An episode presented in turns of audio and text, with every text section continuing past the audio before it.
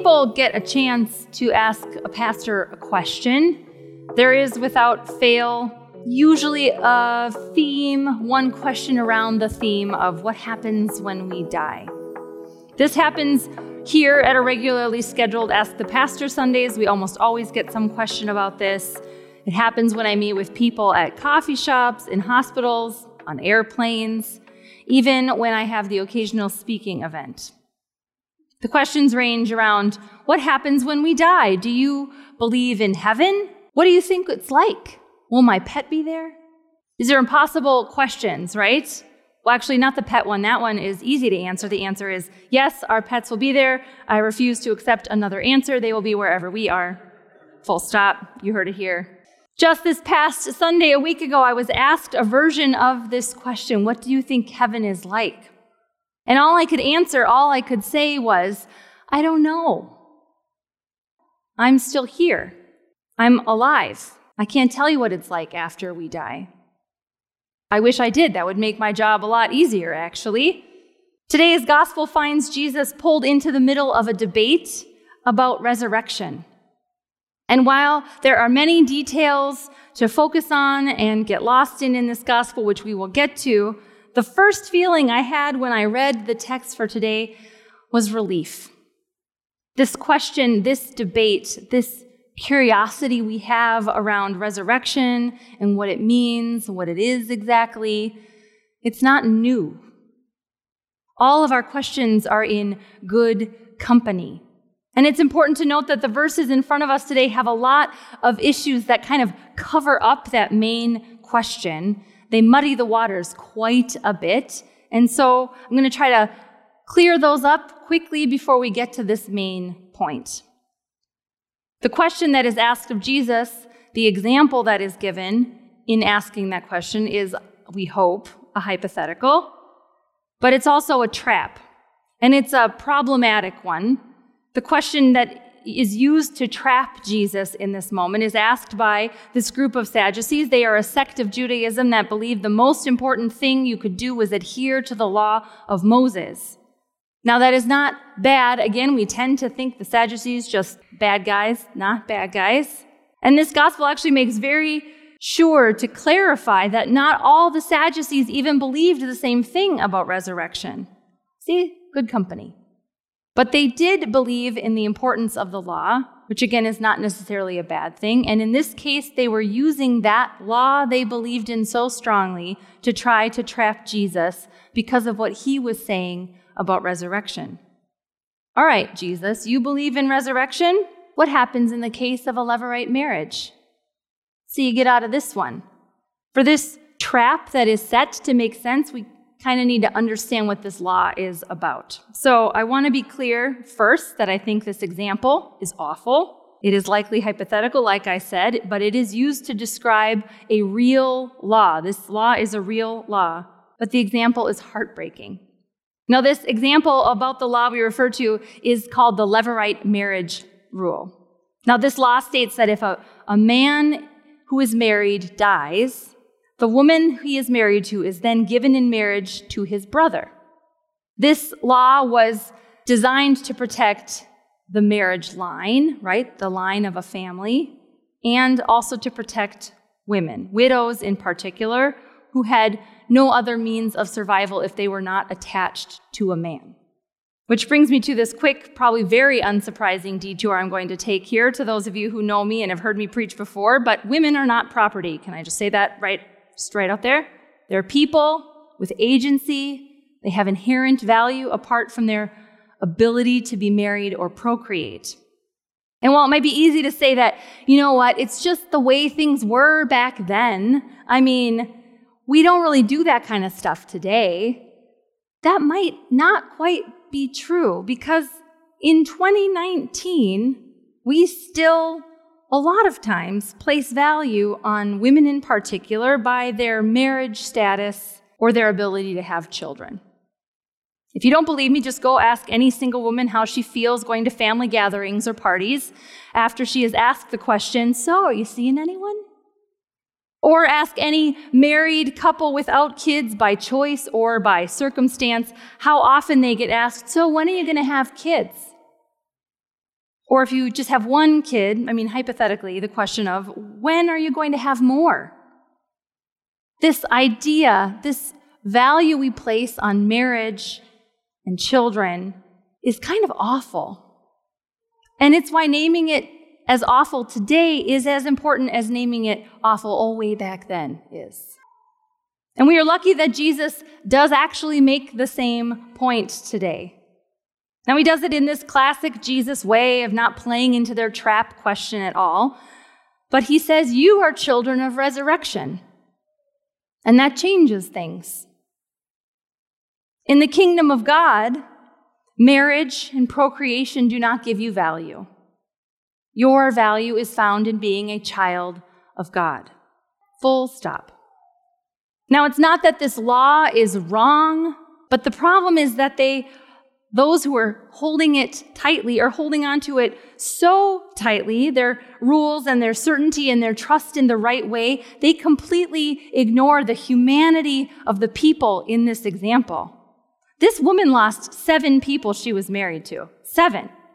Eight people die in their example, like it's no small thing. Eight people. This is heartbreaking.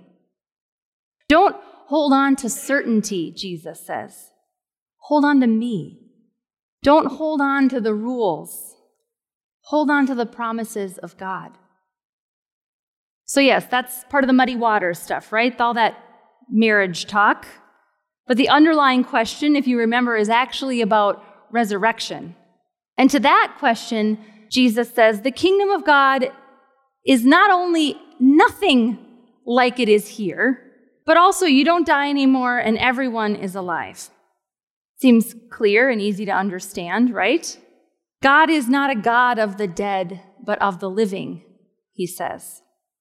Now, because we know how the story ends, we can forget that those listening to Jesus in this moment did not know that Jesus was going to die and rise again and put this resurrection argument to rest once and for all. Jesus takes a side here in this fight about whether resurrection is real or not. And it is a clear reminder for those of us listening today that God is and always has been about resurrection. As Martin Luther said, as Brent said with our kids up front this morning, every day is a little Easter. Every day brings opportunities for new life and resurrection. We are Easter people, we say. God is always about life and about things that bring life. It is so easy to make God about rules and ideals. It's even easier to lose God in the midst of our questions and struggles and curiosity about what is next. We do this. We get distracted. It happens. We get caught up in the hypotheticals and the details, and particularly in those painful moments, those heartbreaking moments, the details matter. It matters to us what heaven looks like and what it will be like when your person has just died. It matters. It matters what it means that we are children of God on a baptism Sunday. That matters. This gospel lesson reminds us that we want our theology, what we believe about God, to be more than something that's up here, but we want it to help us make sense of real life. Jesus is reminding us today not that those details don't matter, they are not the thing to hold on to. Jesus is what we hold on to. And this is hard to hear. It's hard to hear that the things that matter to us now might not matter in the same way. That's hard to hear when we think our life right now is maybe pretty good. It's hard to hear that the way we assign value will not matter in the same way because we kind of know how that works. It's so hard to let go of the few things we feel like we can control. It's hard to let go of our need for certainty. But resurrection doesn't mean that no one dies. Resurrection doesn't mean that the people we love will not die, that we won't have to sit around a hospital bed or get a bad phone call. Death is real, all too real. And death even comes to Jesus who is standing here saying, you are children of the resurrection. But resurrection does mean that death doesn't get to keep us. It doesn't keep Jesus. It doesn't keep the people we love. This morning, we are going to gather around this font and we're going to hear these promises made to Joanna and to Finn, and we are going to be reminded of those same promises made to each of us. And yes, these promises, they matter today. They do. This day matters. But also, I would argue that when being children of God matters the most is in a hospital room and a funeral home. It matters so much on those hard days. We need to be reminded that the way it works here is not actually the way it works in God's kingdom. We need to hear that. We need to hear that the things that have power here don't actually have any power in God's kingdom. Things like capitalism and political parties and patriarchy and racism, they don't have any more power in the kingdom of God. And how we know that is because those things are things that bring death. And God is not a God of the dead, but of the living. And if that wasn't good enough news on its own, which it is, it absolutely is, we get more. Because the kingdom of heaven, we hear over and over and over again, is here now. It's not some faraway place that we'll get to someday. It's here now. And we get to participate. We have a God who invites us into this resurrected life right now. We get to be about things that bring life. When we baptize Finn and Joanna, we will say this little welcome statement that most of us just kind of read off the screens we don't really think about what we're saying. But what we say in that moment is a statement of the work we do as children of the resurrection. Today, we will say, We welcome you into the body of Christ and into the mission we share. And then we'll say to Joanna and Finn, to every little one we baptize here, join us. Join us in giving thanks and praise to God and bearing God's creative and redeeming word to all the world. That is what we get to do, not have to, get to do. We don't even take time and think about how awesome this moment is every time we say it. I know, you're like, yeah, yeah, yeah, you whatever, blah, blah. But no, listen, listen how awesome this is. We get to join together as children who believe in something different than what the world tells us. We get to join together as people who believe the worst thing is not the last thing. We get to join together as people who believe that death does not win. We get to join together and bring that message to the world. How can you stay calm? When that is your message. And that message is life to those who are struggling. It is not a threat, do this or else. Resurrection is not about behavior, it is a gift. This message is life to people who are struggling, who are single and don't want to be, who are childless and don't want to be, to the people who are struggling under the weight of grief and loss and the added weight of people around them saying, well, everything happens for a reason. Our resurrected life tells us something very different. It tells us that we matter. You matter just as you are. You are a child of God right now, as you are on this day and in this moment. You are a part of the resurrected life right now. Don't get distracted. Don't lose hope. And I get it. I get how easy it is to lose hope. It is so easy. But you are a child of God.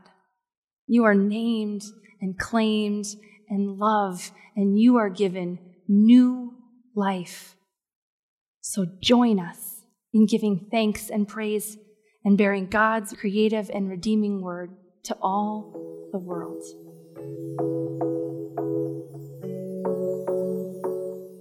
This song is it, right? That is exactly what we just experienced. It's exactly what we just heard. It's what the gospel told us today. It is what we walk out of here carrying that we are made new every day. We are resurrection people, and today is a little Easter. So I encourage you to come forward if you need the reminder. I know I always, always do, that you are a child of God, loved as you are right now. Come forward, splash around in the water, mark a cross on your forehead, and remind yourself of who you are. And then you take that new life into the world with a deep breath as we go in peace to love and serve the Lord.